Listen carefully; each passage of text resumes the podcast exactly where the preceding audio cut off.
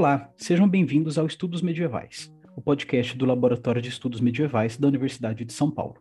Meu nome é José Francisco Fonseca, eu sou doutorando do programa de pós-graduação em História Social e pesquisador do Núcleo USP do Leme.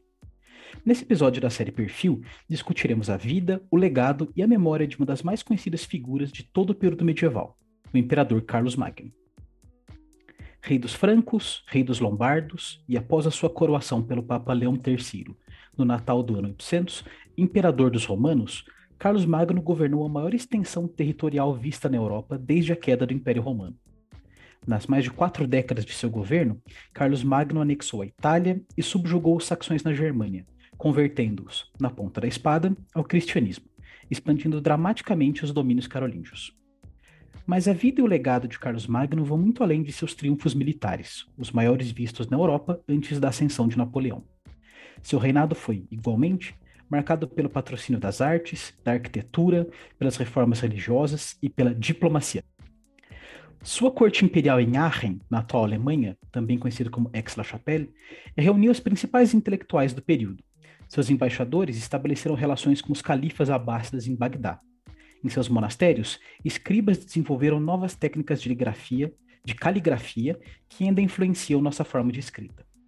Na contemporaneidade, a figura de Carlos Magno foi, e vem sendo evocada por nacionalistas franceses e alemães, por nazistas e outros grupos de extrema direita, e ao mesmo tempo como símbolo da unificação europeia no pós-Segunda Guerra Mundial.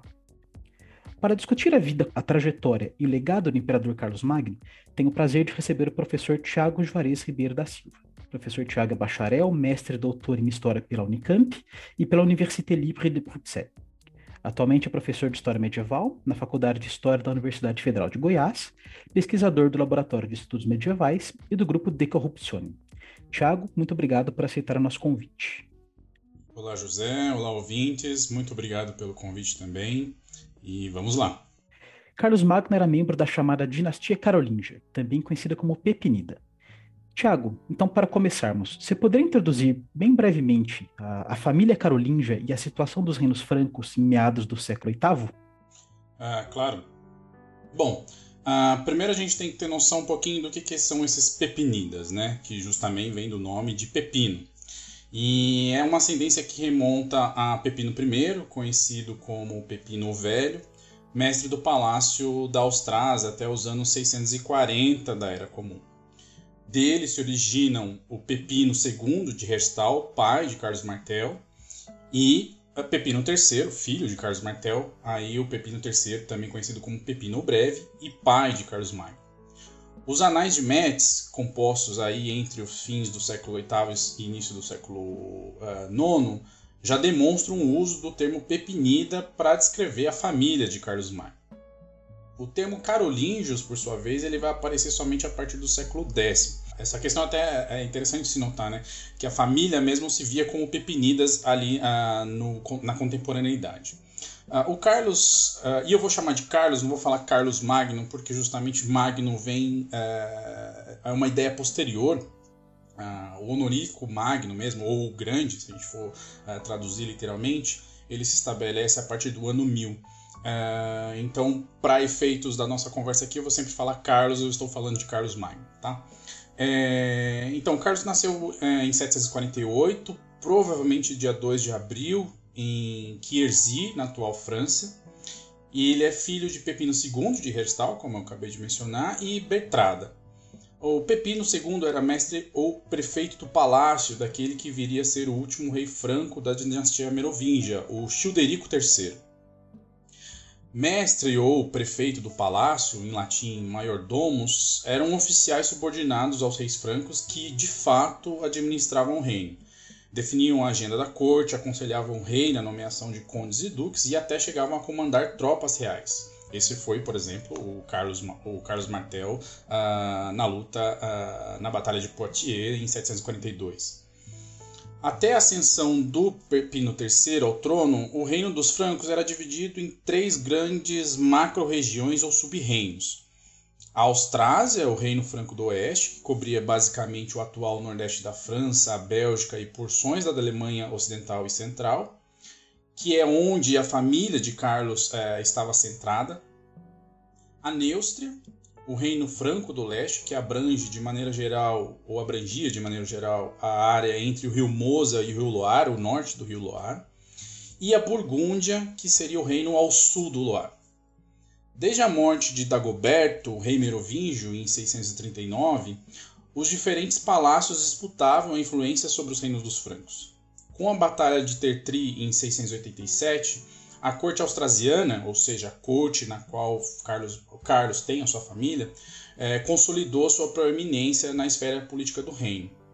Quando Pepino III foi coroado rei dos francos em 751, com o consentimento do Papa Zacarias, ocorreu um movimento de centralização do poder em torno da corte situada em território austrasiano, e aí se tem mais ou menos a ideia do que, que é o Reino Franco, justamente nesse meados do século VIII.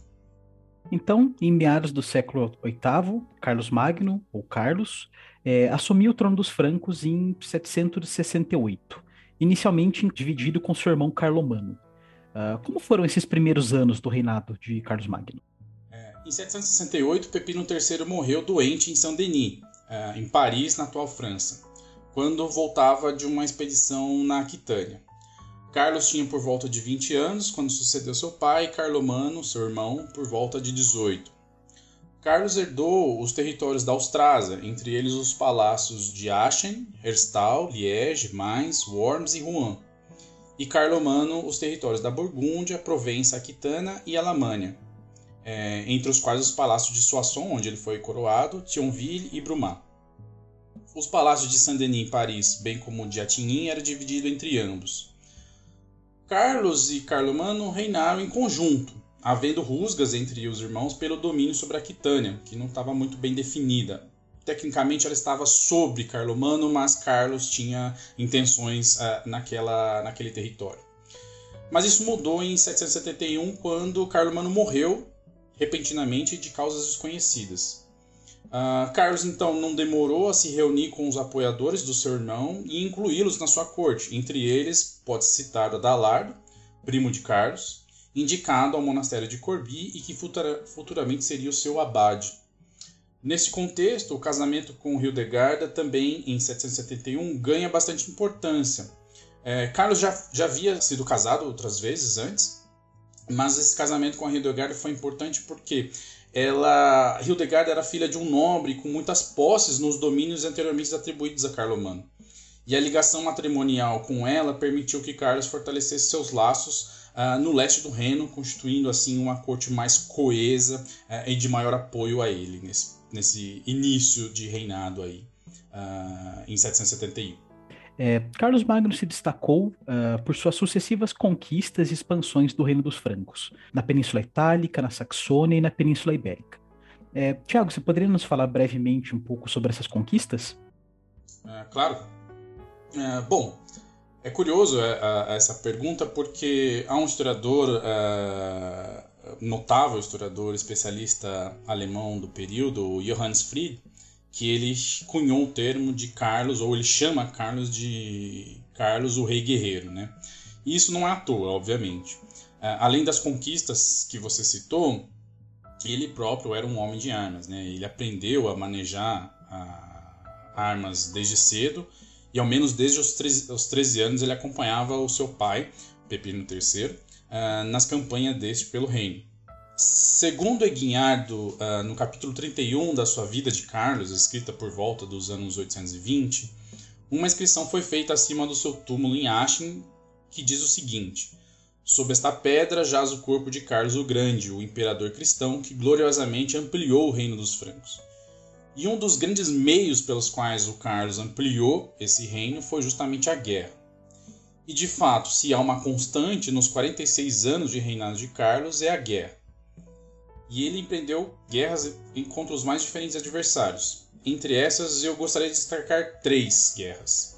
A primeira são, ou o conjunto, né, são as guerras da Saxônia, no norte do que hoje conhecemos como Alemanha.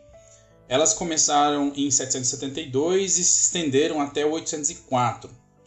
De fato, contam-se 18 campanhas empreendidas até a supressão da última rebelião dos saxões. É, foi o conflito mais duradouro do reinado de Carlos e também um dos mais sangrentos.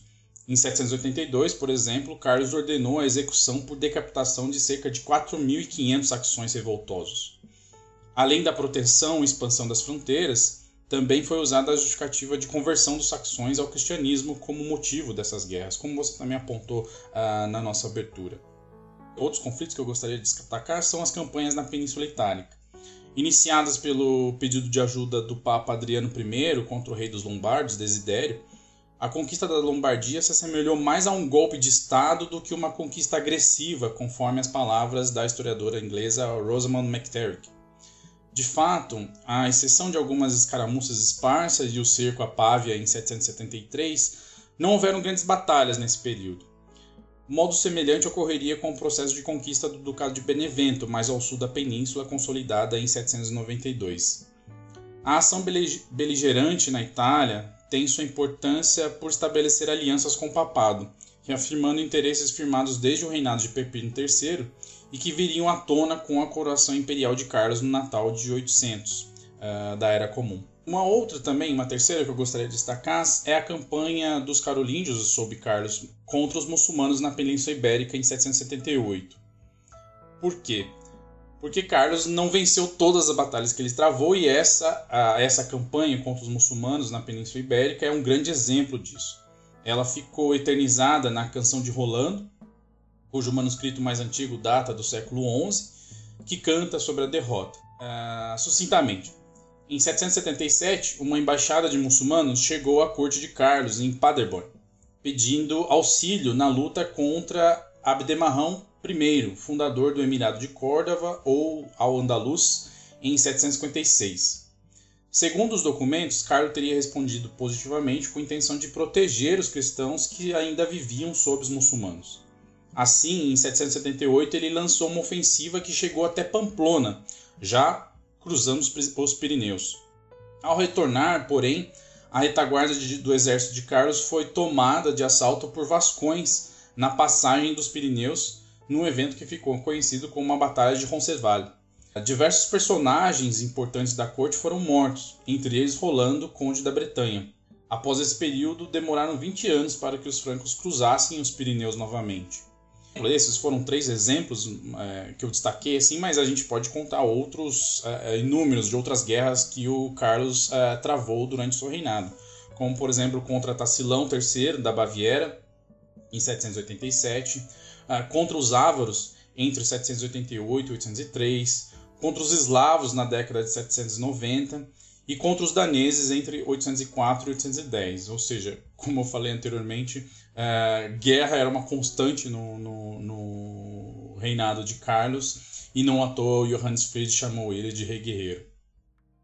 Perfeito. E bom, a, além dessas inúmeras conquistas e conflitos militares, é, o reinado de Carlos Magno foi, foi muito além disso. Sua corte em Aachen reunia alguns dos mais importantes intelectuais do período, incluindo nomes como Alcuino de York, um saxão, Teodulfo de Orleans, um visigodo, e Paulo Diácono, um lombardo. E qual o papel desses intelectuais na corte de Carlos Magno? Por que, que ele reunia esse, essas pessoas ao seu redor na sua corte? De fato, a corte de Carlos, especialmente depois que ela se assentou em Aachen, ou Aquisgrana, ou Aix-la-Chapelle, dependendo de como você queira pronunciar o nome desse palácio, depois que ela se assentou em, em, em em 794, ela se tornou um centro de referência. Isso não só por conta de abrigar a escola palatina, na qual o próprio Alcuino lecionou, mas também por atrair os personagens citados por você e outros, como Angilberto de Saint-Riquier, Moduino, é, Pedro de Pisa, que ensinou latim a Carlos Magno, é, Paulino de Aquileia, Eginhardo ou Eguinhardo, é, Adalardo e o jovem Rabano Mauro, que foi inclusive aluno do próprio Alcuino. É verdade também que essa imagem vívida e influente da corte carolíngia sob Carlos advém da própria obra que esses autores produziram, descrevendo Carlos como culto, amante da poesia, dedicado aprendi ao aprendizado das letras e tudo mais. Então é, é, importante ter essa, essa, essa intenção também das obras quando a gente analisa é, como se retrata essa corte. Né? É, feita essa ressalva, não é equivocado dizer que esses intelectuais tiveram um importante papel na vida de Carlos uh, e, por consequência, na vida do reino. É, numa, carta datada, numa carta de Alcuino, datada de 796 ou 797, o bispo de Tours comenta como Carlos e ele iniciaram uma discussão doutrinal cristã enquanto se banhavam na piscina termal de Aachen. Uh, de fato, esses intelectuais representam aquilo que a historiografia convencionou chamar de Renascença Carolíngia, uh, um fato que remonta inclusive até o Jacob Burckhardt na civilização do Renascimento na Itália.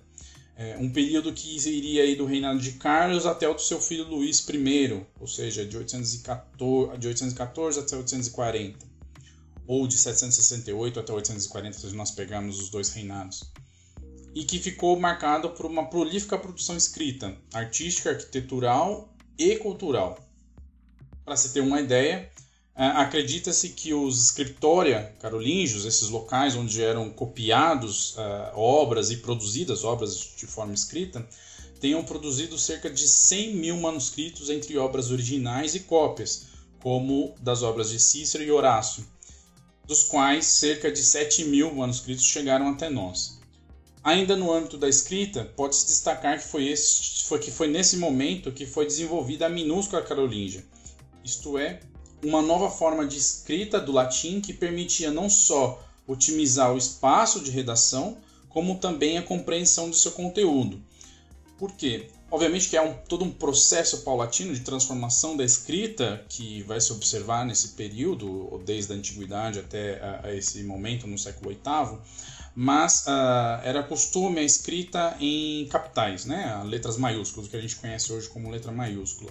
O desenvolvimento da e to, as letras geralmente todas juntas, as letras não tinham necessariamente espaço entre elas, né.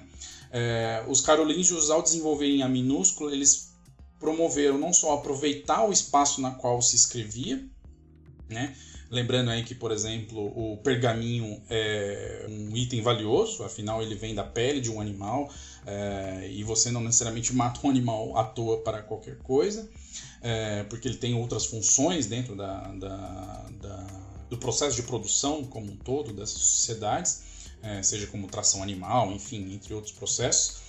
É, então, otimiza-se o espaço na qual vai ser utilizado, porque as letras agora são menores, como também se permite diferenciar algumas a, a, a maneira como essa é escrita e a compreensão disso. Né? Uh, a minúscula carolíngia, bom, deu origem ao que a gente entende hoje, o que a gente usa hoje, inclusive nos nossos, nos nossos documentos. Não que a gente utilize uh, uh, minúscula carolíngia, mas ela inspirou muito do que a gente, o que você usa, o que se usa hoje como Times New Roman, pode ser traçado o seu, o seu, a sua origem à minúscula carolíngia. Além dessa atuação ligada à educação e produção cultural, esses personagens, né, esses intelectuais, também serviram à administração de Carlos. É o caso do Teodulfo, que você citou na, na, na sua questão. Ele foi apontado como bispo de Orleans em meados dos anos 790. Há disputas aí se foi entre 795 ou 798. É, e além de ser bispo, ele serviu como enviado real ou missus é, em cidades como Lyon e Marsella, onde ele proferiu julgamentos, comunicou os poderes locais das decisões da corte, do próprio Carlos, avaliou as administrações locais e servia como verdadeira voz de Carlos nessas regiões mais distantes dos palácios centrais.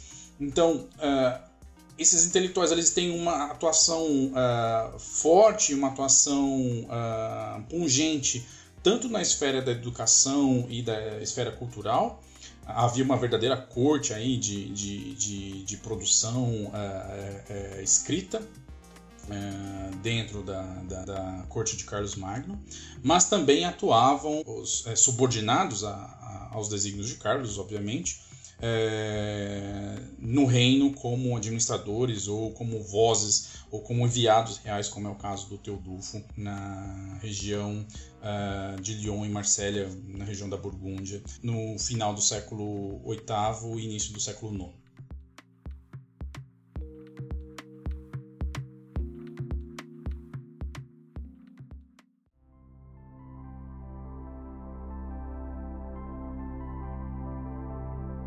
Bom, Tiago, como você mencionou, muitos desses intelectuais uh, e desses missi carolíngios também atuavam dentro da hierarquia eclesiástica, especialmente como bispos e abades da, dos grandes sedes episcopais e monastérios do, do, do, reino, do reino dos francos.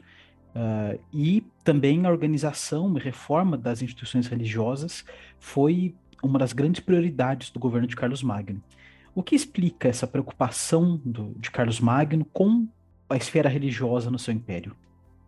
Bom, é, o primeiro fator, obviamente, é a própria confissão de fé de Carlos, né? Ele, em seus primeiros anos de vida, foi ungido pelo Papa Estevão II, quando da visita deste a Pepino III, é, em 753. Então, essa preocupação, de certa forma, está envolvida aí nesse legado da sua família, nesse contexto social na qual cada vez mais o cristianismo é, tem uma importância, tem uma relevância é, social. Não à toa, os francos se destacam entre outros reinos pós-romanos por serem um dos primeiros a se converterem ao cristianismo niceno, né? diferente, por exemplo, dos, dos visigodos que se converteram ao arianismo. Uh, e isso aí é uma tradição uh, que vai se perpetuando entre as famílias reais dos francos. Uh, então há uma questão também pessoal aí que obviamente é muito difícil de, de de, de adentrar e não sei nem se convém a gente a gente é, questionar né se Carlos era realmente cristão ou não acho que não foge do escopo da, da, não só da sua pergunta, não é, não é, o caso de que eu entenda que você tenha entrado nesse assunto, mas é uma coisa que a gente tem que pensar também dentro da, da nossa própria análise histórica, né? Uh, não necessariamente entender se uma determinada figura era realmente cristã ou não é, é, é importante. O que é importante é como aquilo afeta e como aquilo é, se desdobra nas consequências sociais na qual ela está envolvida.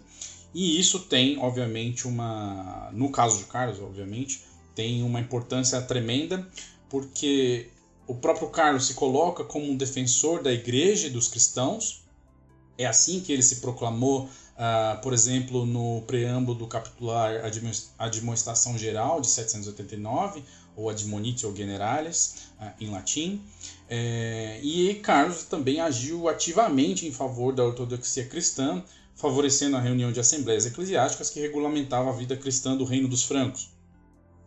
Ao mesmo tempo, há de se considerar o que representava ser um membro da hierarquia eclesiástica do período, né? sendo uma instituição cada vez mais presente na vida dos súditos, uh, estar ligado à administração da igreja era uma grande vantagem política também. Né?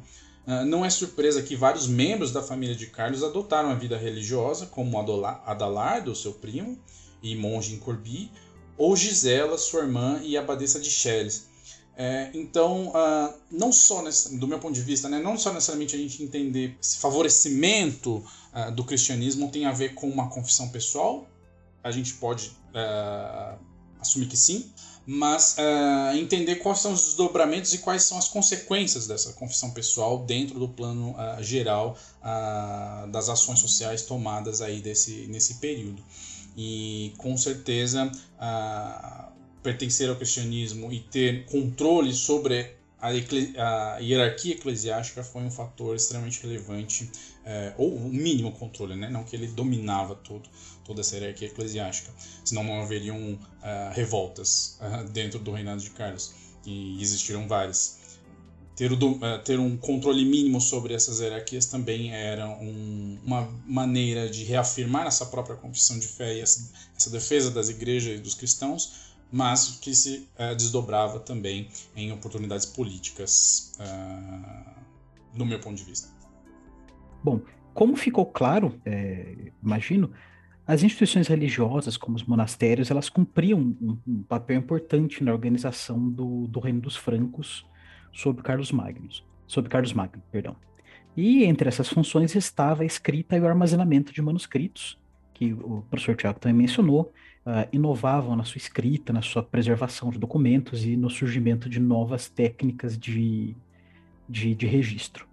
Aproveitando o tópico, nós podemos discutir também um pouco a questão das fontes para o estudo da vida e do reinado de Carlos Magno. Tiago, você já mencionou, por exemplo, a vida de Carlos Magno, ou a Vita Caroli, escrita por Eguinhardo, bem como alguns outros textos.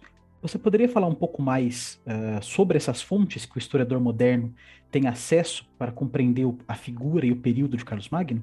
O conhecimento sobre Carlos advém de diversos documentos.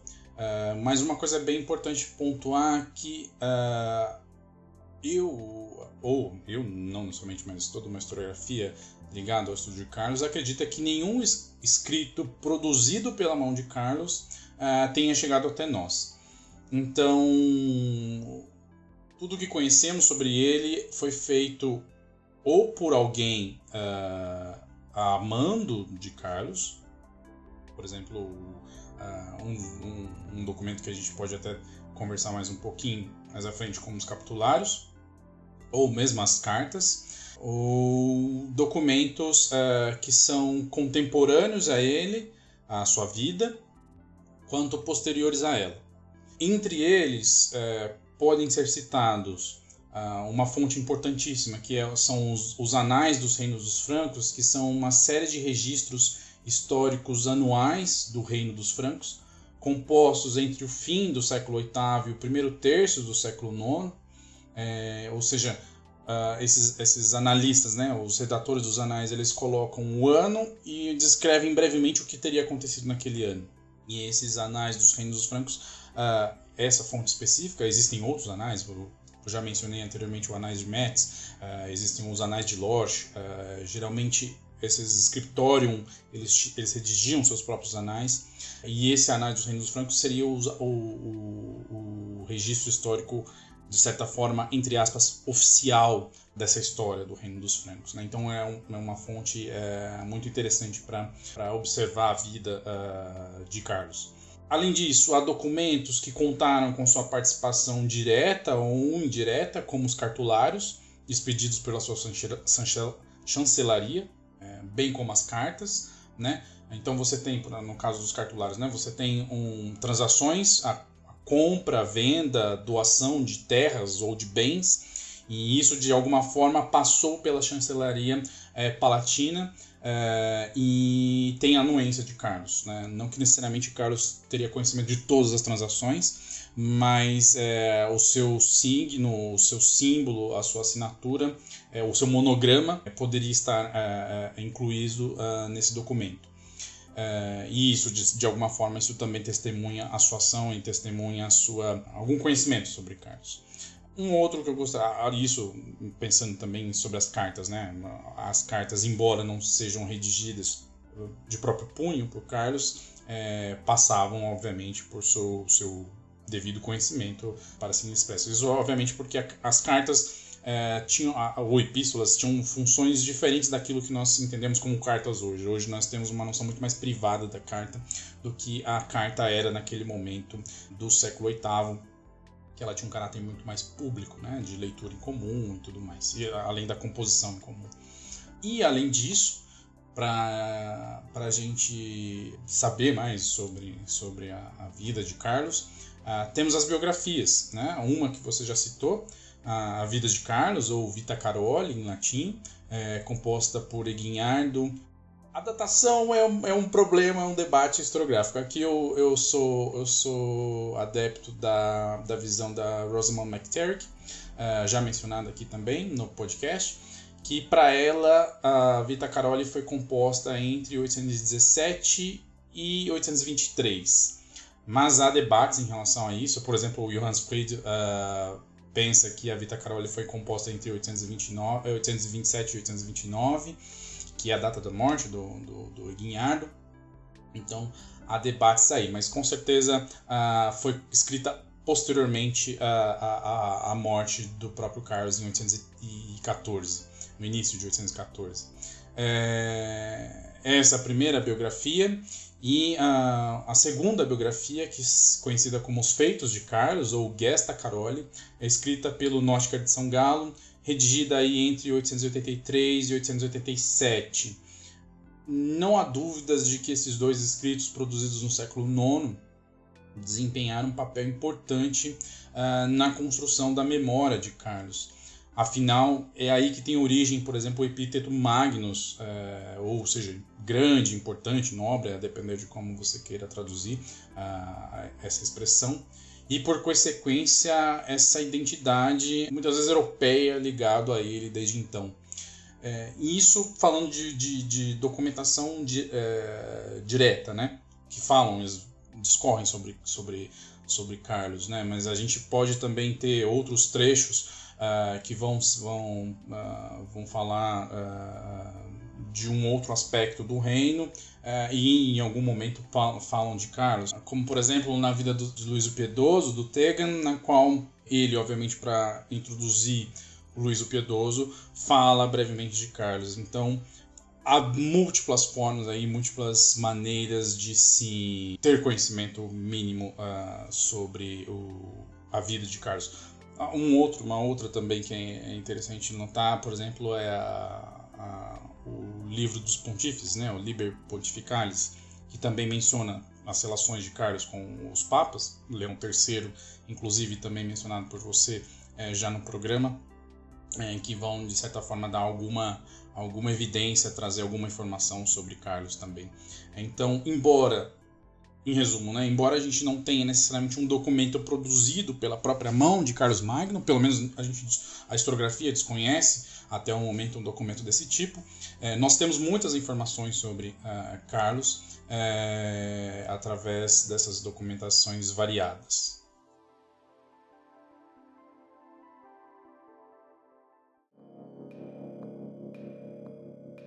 Você mencionou, Tiago, um, um, tipo, uma categoria documental conhecida como os capitulares. É, como elas podem nos ajudar a entender o período de Carlos Magno? Bom, uh, os capitulares eles são bons exemplos para entender as agendas e os projetos dos governantes que eles expediram, né? em que pese todo o debate historiográfico em torno da sua produção, codificação e transmissão. É, aliás, um momento jabá aqui, eu escrevi um artigo sobre isso, caso queiram se aprofundar mais na questão. É, começando pelo começo. Capitulários, grosso modo, foram atos normativos expedidos pelos reis francos, Carlos entre eles, que previam regulações e instruções para a governança, administração e bem-estar geral do reino. Por exemplo, a regulamentação de preços de alimentos no Capitular de Frankfurt de 794. Eles nos ajudam a entender a atuação de Carlos como governante de diversas maneiras. Uma delas, a organização administrativa do reino, né? Os capitulares fornecem informações sobre como Carlos organizou, administrou seu reino, como instruções para a administração da justiça, a manutenção da ordem pública ou a cobrança de, impostos. É, ajudam a entender a organização militar os capitulares de Carlos também fornecem informações sobre a organização militar e suas estratégias, como, por exemplo, as normas que regulamentavam, por exemplo, a composição dos exércitos, a distribuição de armas e equipamentos, bem como a condução uh, de campanhas militares.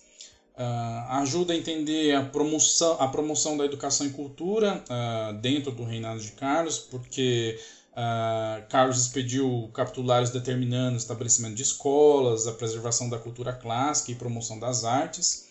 E, por fim, também é, é possível entender é, essa agenda né, de Carlos uh, e como os capitulares ajudaram nisso, né, como, por exemplo, a promoção do cristianismo.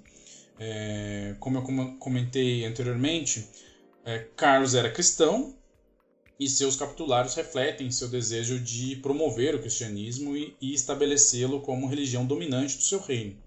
É, por isso, encontram-se normas determinando o estabelecimento de igrejas e monastérios, a regulamentação de práticas religiosas e a punição de heréticos e pagãos, como falamos no contexto das guerras saxãs. Né? No geral, os capitulares de Carlos fornecem uma visão abrangente de sua agenda de governo e de seus esforços de centralização e organização administrativa. Bom, Tiago, você mencionou brevemente uh, as boas relações de Carlos Magno e dos carolíngios com os pontífices romanos, que fica uh, exemplificado, por exemplo, no Codex Epistolaris Carolinos, né? uma coleção de cartas trocadas entre os papas e os regentes carolíngios uh, na segunda metade do século VIII. E um dos momentos mais marcantes do reinado de Carlos, de Carlos Magno foi justamente no Natal do ano 800, quando ele foi coroado na Basílica de São Pedro, em Roma, pelo Papa Leão III como imperador dos romanos, revivendo pela primeira vez desde o do final do século V o título de imperador na, no continente europeu. Então, Tiago, como ocorreu essa coroação e qual, qual o impacto dela no, nesse novo, nesse recém-fundado Império Carolíngio?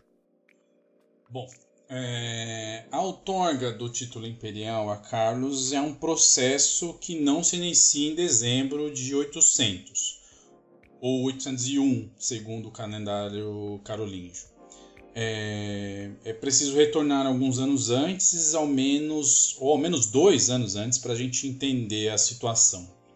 É, para alguns historiadores, o Fride entre eles, é, Carlos planejava seu coroamento imperial desde 798.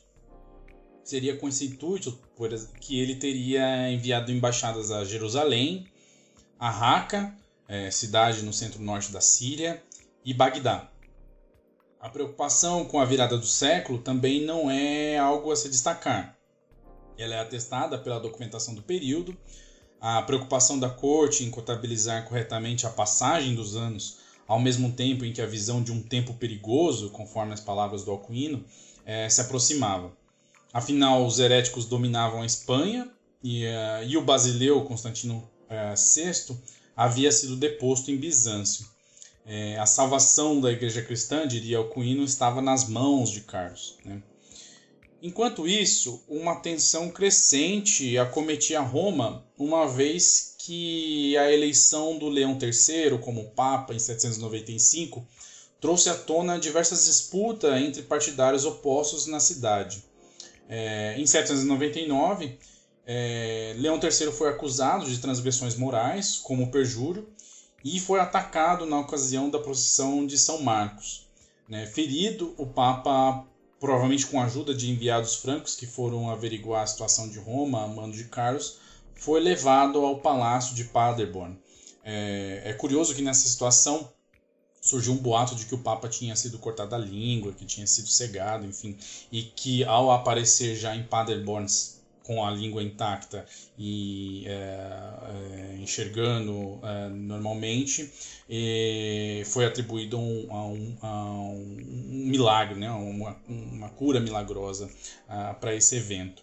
É, e que inclusive foi um dos elementos utilizados a seu favor nos eventos que se seguem. Né? O fato é que em Paderborn a gente não sabe o que, que foi discutido ali, né, entre ambos entre o, o Leão III e, uh, e o Carlos. É, mas dali, Leão retornou a Roma, acompanhado de tropas carolíngias, e retomou o assento papal. Carlos, uh, lidando ainda com outras questões nas suas fronteiras, especialmente os, saxão, os saxões, foi ou uh, se dirigiu à Península Itálica somente em 24 de novembro de 800, né, o próprio Carlos é, estaria então seria recebido nas escadarias da Basílica de São Pedro pelo Leão III. Daquele momento, né, desse 24 de novembro de 800 até a coroação, uma assembleia de laicos e eclesiásticos foi convocada para discutir os acontecimentos anteriores e as decisões do que aconteceria para o futuro. É, Leão III foi mantido como Papa após prestar juramento de inocência uh, no dia 23 de dezembro. Então, Carlos uh, decidiu celebrar o Natal com o leão. O evento da coroação em si ele é um tanto incerto. Né? Nós temos conhecimento dele apenas através de relatos feitos posteriormente e muitas vezes contraditórios entre si. Uh, os Anais dos Reinos dos, dos Francos, das quais eu já, já mencionei aqui, relata o, o evento de uma forma. Os Anais de Loge relatam o evento de outra forma. O livro dos pontífices, é, obviamente, relata aí, é, dando um, destaque especial para a figura de Leão III, né, que não deixaria de ser é, é condizente com a proposta do, da, da, obra, né? É, e a vida de Carlos do Eguinhardo também relata de uma outra forma. O que a gente sabe é que no dia 25 de dezembro de 800 ou 801, segundo o calendário carolíngio, seria o primeiro dia uh, do sétimo milênio, desde a criação do mundo, segundo os cálculos de São Jerônimo. Carlos foi à missa, de, foi à missa na Basílica de São Pedro e lá foi coroado imperador por Leão III. O verdadeiro significado dessa coroação, a natureza precisa deste momento e se ele constituiu um ponto de virada histórico uh, no longo reinado uh, de Carlos é motivo de debate. Muitos historiadores, como François-Louis Ganshoff e Heinrich Fichtenau, uh, veem este episódio como o ápice da história carolíngia, uma vez que dali em diante ela teria se decomposto, né? Uh, decomposto entre aspas aí, porque é justamente uma expressão que esses historiadores utilizam. A minha visão não é tão severa assim. É, é certo que após a coroação imperial, o reinado de Carlos foi marcado por uma busca por paz, a justiça e unidade. Esses seriam os princípios garantidores da prosperidade, segundo o entendimento da governança ou da teoria política, entre aspas, do período. É, é isso que atestam os documentos contemporâneos, capitulários, atas sinodais, tratados, carturários e cartas. Né? É, um exemplo, nos 13 anos como imperador, Carlos expediu não menos que 55 capitulários. É, em seus 31 anos uh, somente, entre aspas, como rei, foram 14. Ou seja, uma houve uma preocupação muito maior em normatizar esse reino, em garantir alguma estabilidade jurídica uh, para esse reino, normativa para esse reino a partir da, da coroação do que anteriormente. A coroação de Carlos resultou em um grande impulso para a inovação que afetou as burocracias eclesiásticas e seculares em igual medida. Né? O novo imperador ele se apresentou como primeiro e principalmente como legislador, o que explica também um pouco dessa atuação uh, em tentar normatizar uh, uh, esse reino, ou esse agora império, né? a partir de 800 da Era Comum. É, talvez por isso, uma das suas primeiras medidas observada no capitular para os enviados reais de 802 eh, demandava o juramento de fidelidade de todos aqueles laicos ou eclesiásticos acima de 12 anos a Carlos, né? Ou seja, deveriam prestar um juramento a Carlos, né, de que não atentariam contra ele. É, no fim das contas, ele se coloca como o imperador, agora imperador Carlos, ele se coloca como mestre de todo e qualquer homem livre dentro do seu reino. Então, é, para pensar esses impactos uh, no Império Carolíngio, é, essa questão da, da normativa, da normalização de condutas da vida desse reino, é, do meu ponto de vista, um, um fator que tem que se destacar. Bom, Carlos Magno governou, como você disse, por cerca de 14 anos, veio a falecer no começo de 814 e foi sucedido por seu filho, conhecido como Luís o Piedoso, que, por sua vez, governou até sua morte em 1840. Como se deu uh, os, anos finais, os anos finais de seu reinado e a sua sucessão imperial? A sucessão do Carlos foi complexa. Não por envolver conflitos diretamente, uh, ao menos não naquele momento, é, em 813 e 814, e sim por ter mobilizado os acordos firmados ao menos oito anos antes, é, ou seja, em 800, é, 806, é, e que acabaram por se modificar em decorrência, em decorrência dos acontecimentos desde então. É, em 806, completando quase 60 anos, Carlos uh, expediu a Divisio Regnorum, é, um capitular que normatizava a divisão do reino entre seus herdeiros mais velhos. À época, Carlos o Jovem, Pepino da Itália e Luís I da Aquitânia, o futuro uh, Luís o Piedoso. O acordo foi levado por Eguinhardo para a anuência do Papa Leão III, inclusive. Porém, uh, o Pepino da Itália, que nasceu chamado Carlomano, morreu em 810, alguns meses depois de um infrutífero cerco a Veneza. Uh, Pepino teve que recuar devido a doenças que afetavam suas tropas e acredita-se que tenha sido por conta disso, ele também deva, deva ter se adoecido nesse processo e, e acabou falecendo em 1810.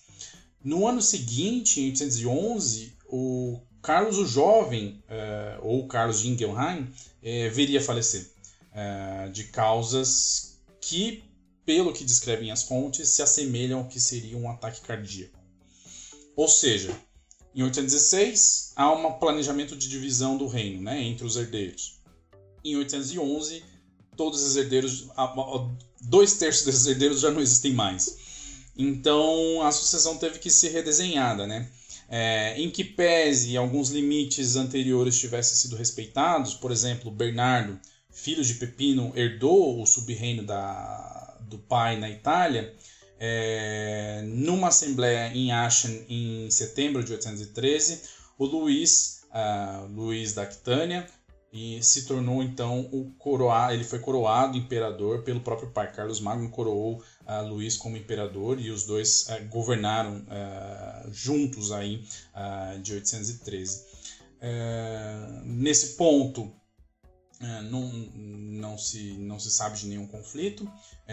Luís retorna para Aquitânia, Carlos permanece em Aachen e 28 de janeiro ele vem a falecer é, segundo os relatos, ele estava acometido por febre e fraqueza e tinha algum tipo de pleurisia ah, no pulmão, que é a inflamação ah, das camadas que envolvem o pulmão. Ele falecendo nesse dia, as exéquias foram organizadas no mesmo dia e ele foi enterrado ah, na capela do Palácio de Aachen. E aí Uh, o seu filho, o, o Luiz, uh, acabou nem retornando alguns dias depois ainda da, do próprio falecimento do pai, e aí assumiria uh, como imperador de fato do Império Carolíngio.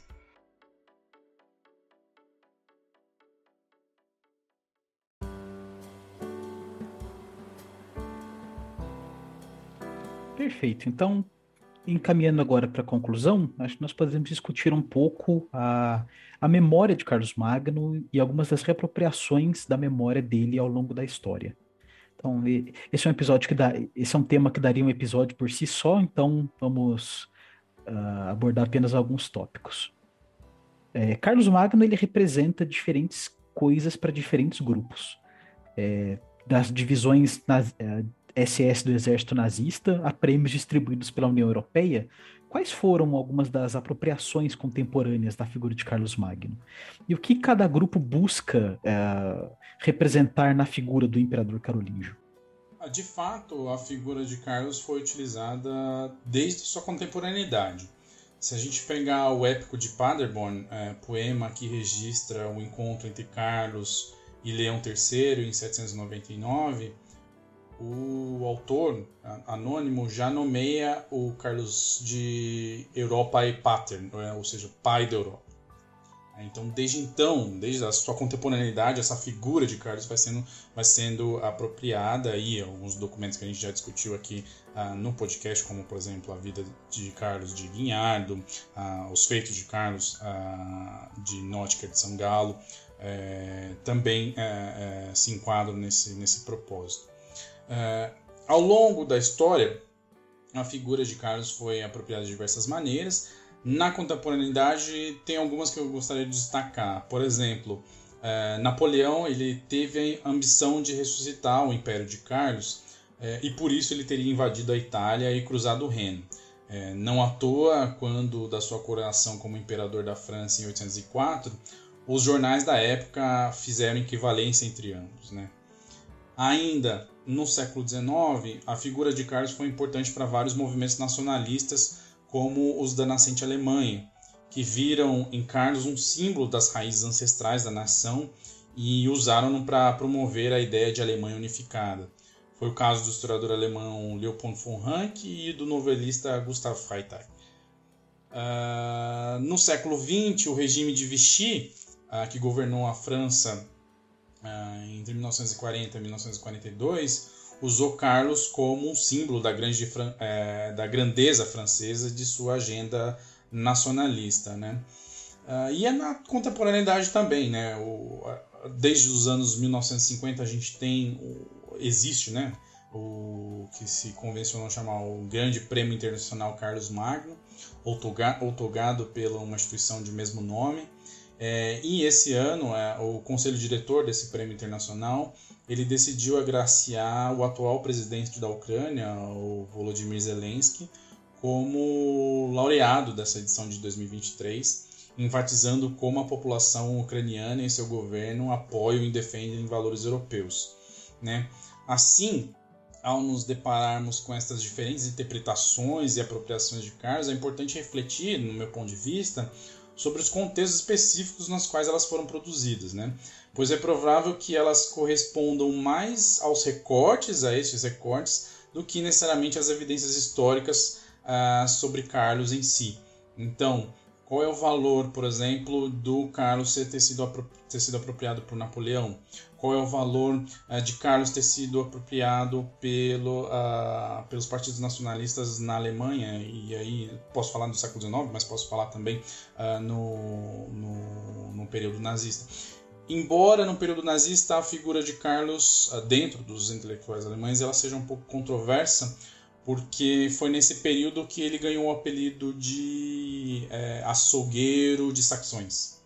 Então, a Saxônia aí é uma parte importante do que se constitui o território alemão, é, e há uma discussão sobre se Carlos era realmente representativo dessa, dessa figura ancestral, porque afinal ele tinha matado é, compatriotas é, ou germanos puros, né, no caso das, no contexto das guerras saxãs. É, então, é, é, importante, no meu ponto de vista, não necessariamente é, entender esses discursos a partir do período histórico ao qual ele remete, mas a partir do período histórico na qual ele foi elaborado.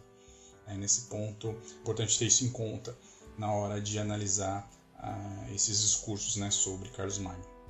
Qual é a importância, então, de, do, do, estudo por parte de historiadores contemporâneos da figura de Carlos Magno? Qual espaço ocupa esse, as discussões e debates sobre a figura desse imperador, para além daquela história dos grandes nomes que o século XIX tanto uh, buscava, qual o lugar de Carlos Magno para um historiador do século XXI? O reinado de Carlos foi sem dúvida impactante na Europa continental ocidental de fins do século VIII e início do século IX. É, Observa-se transformações políticas, sociais, culturais e religiosas que afetaram esta região ao longo de séculos. Né? Obviamente, Carlos não foi a única figura responsável por esse processo. Né? Papas, emires, basileus, condes, duques intelectuais, esposas, filhos, sobrinhos e adversários, como Saxão Viduquindo, é, contribuíram para isso. Por isso, é, na minha visão, o estudo do reinado de Carlos é interessante. Ele mobiliza diversos e variados aspectos de um período que, quando analisados isoladamente, podem não nos fazer ter ideia do todo do qual faziam parte. E nesse caso, a vida específica de Carlos Magno é, dá essa ideia de, de todo. Né? É, penso que o maior desafio trazido ao se pensar a biografia de um personagem é justamente evitar a teleologia, né? É, isto é, tentar buscar em algum momento do passado do sujeito o significado, as motivações, as razões de seus feitos no futuro. É um pouco daquilo de pensar. Ah, o, o, o, Carlos era foi um rei, como pegando as palavras do Johannes Fried, ele é um rei guerreiro e tentar traçar essa vontade de guerrear a, a, a um passado ou a, a algo na infância. Não necessariamente funciona assim, né? Uh, daí a minha preferência em, em tratar Carlos. Uh, na verdade, daí a minha preferência em tratar Carlos Magno por Carlos nesse episódio. Né? É, obviamente, por ter nascido numa família proeminente e com laços importantes, é possível que Carlos tivesse um futuro de destaque pela frente. Né? Mas somente pelas decisões que tomou ao longo dos seus quase 66 anos que ele foi nomeado e ganhou a alcunha de o Grande, né, de Magno. Então, a ideia de se pensar que existe um Carlos antes de um Carlos Magno, acho que é interessante na hora de, de se pensar a biografia ou, ou, ou, a vida de um personagem histórico e tudo aquilo que ela mobiliza, porque esse personagem ele não faz tudo sozinho, né? ele não é um, um deus ex machina que consegue é, é, organizar tudo por si só. Perfeito. Então, Thiago, última questão. É, vamos deixar o espaço livre para você. Alguma questão que a gente não tenha abordado ao longo do episódio, algum tópico que você queira dar um maior destaque? A, a, a palavra está com você. Bom, uh, a vida de Carlos, como você já mencionou, José, é, daria aí horas e horas de programa, né? A gente não falou, por exemplo, das as cinco esposas de Carlos, né? Que tem a Emiltrude, a Desiderata, a Hildegarda, a Fastrada e Lutegarda. E as estratégias de matrimônio envolvidas, né? No caso, a gente falou uh, da Hildegarda, mas todas as outras também tem. Por exemplo, a, Desiderata era filha de Desidério, rei lombardo, é, e foi casou com Carlos uh, entre foi casada com Carlos entre 770 e 771 é, mas foi rejeitada na hora que justamente o Carlomagno faleceu. Então, Carlos Magno rejeitou a desiderata, talvez por uma estratégia para se consolidar naquele que seria uh, o reino do seu irmão. E, e isso, de certa forma, uh, o colocou em conflito contra Desidério, rei lombardo, e pavimentou aí todo uma, um conflito que foi a, a, a, a conquista do reino lombardo. É, então, a gente poderia ficar aqui horas e horas falando de cada, cada uma das esposas, além das próprias concubinas, né, cujos nomes a gente não, não, não conhece. É, nas fontes elas são, são chamadas de reginas, né, ou regina, é, em português, ou rainhas né, em português. É, a gente podia falar horas e, horas e horas sobre isso ou ainda falar dos 18 filhos que o Carlos teve, né, desses relacionamentos, e as disputas que eles, uh, que eles travavam tanto entre si contra, contra o próprio pai, né, como a revolta do Pepino Corcunda em 792, que tentou tomar o lugar de Carlos como rei dos francos, mas a, a, a rebelião foi suprimida. É, então, assunto tem, é, a gente pode ficar horas e horas falando aqui, mas acho que no, não convém. E me fico aberto a novos convites para a gente falar desse período tão fascinante da Alta Idade Média.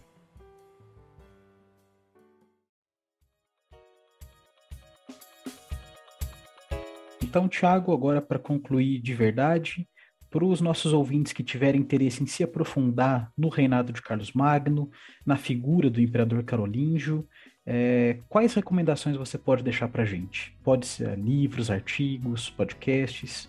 Olha, a produção bibliográfica sobre Carlos Magno, né, ela é tanto longeva quanto vasta, né? Então a gente pode se aprofundar tanto cronologicamente, aí, desde o século, pelo menos desde o século XII é, até o presente, e aborda diversos assuntos. Né?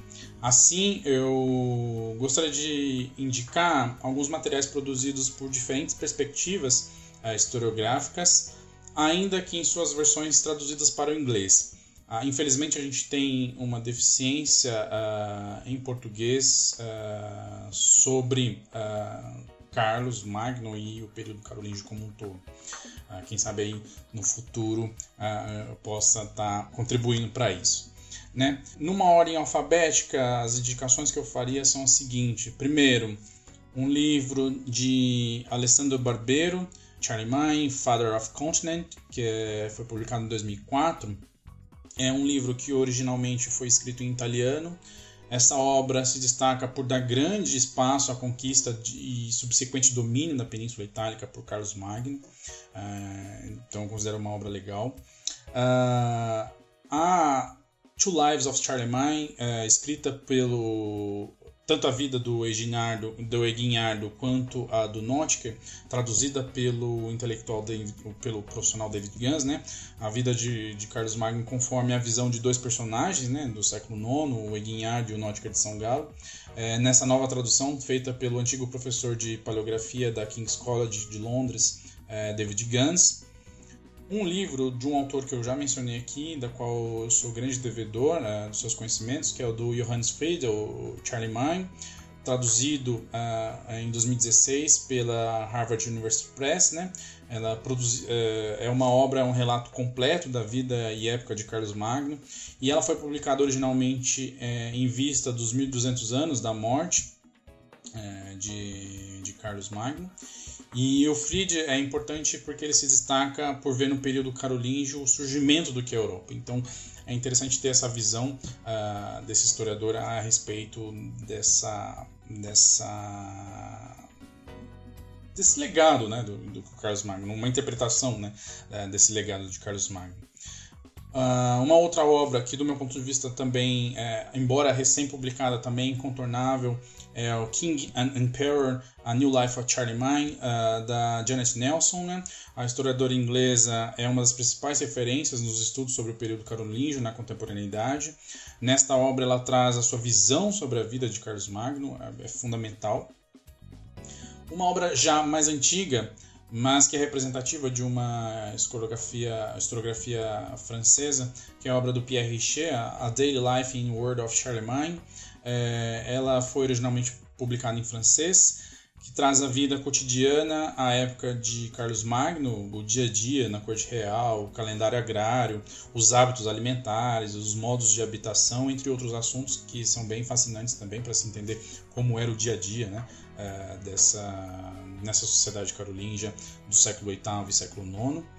E, por fim, uma obra também que eu gostaria de, de destacar é do Jeff Sipek, chamada Becoming Charlemagne, uh, Europe, Baghdad and the Empires of Anno Dominum 800, uma obra que enfatiza as relações de, da corte de Carlos Magno com Roma, Jerusalém e Bagdá. Bem, como você pode ver, são obras diversas, uh, produzidas originalmente em diversas línguas, uh, mas eu indiquei as suas traduções em inglês justamente também para tentar facilitar o acesso e a compreensão dessas diversas obras e perspectivas de que se entender quem foi Carlos Magno, que foi seu reinado e tudo mais. Pode fazer jabá dos seus artigos também, Thiago, não, não tem problema não. Eu, particularmente, escrevi uh, alguns artigos sobre uh, Carlos Magno, eu tenho um sobre capitulares, uh, eu defendi a minha tese é, sobre, no período carolíngio, não especificamente sobre Carlos Magno, mas que vai aí desde 751 até 840, então pega Pepino Breve, Carlos Magno e uh, Luíso I, Luíso Piedoso, uh, e produtivo tem alguma produção aí, procurem no, no, no, no cielo que provavelmente vocês vão encontrar. Perfeito. Thiago, muitíssimo obrigado pelo episódio. Agradecer você pela participação, pela atenção, pelas recomendações. E por fim, agradecer a nossos ouvintes pela atenção. Muito obrigado. Obrigado. Tchau, tchau.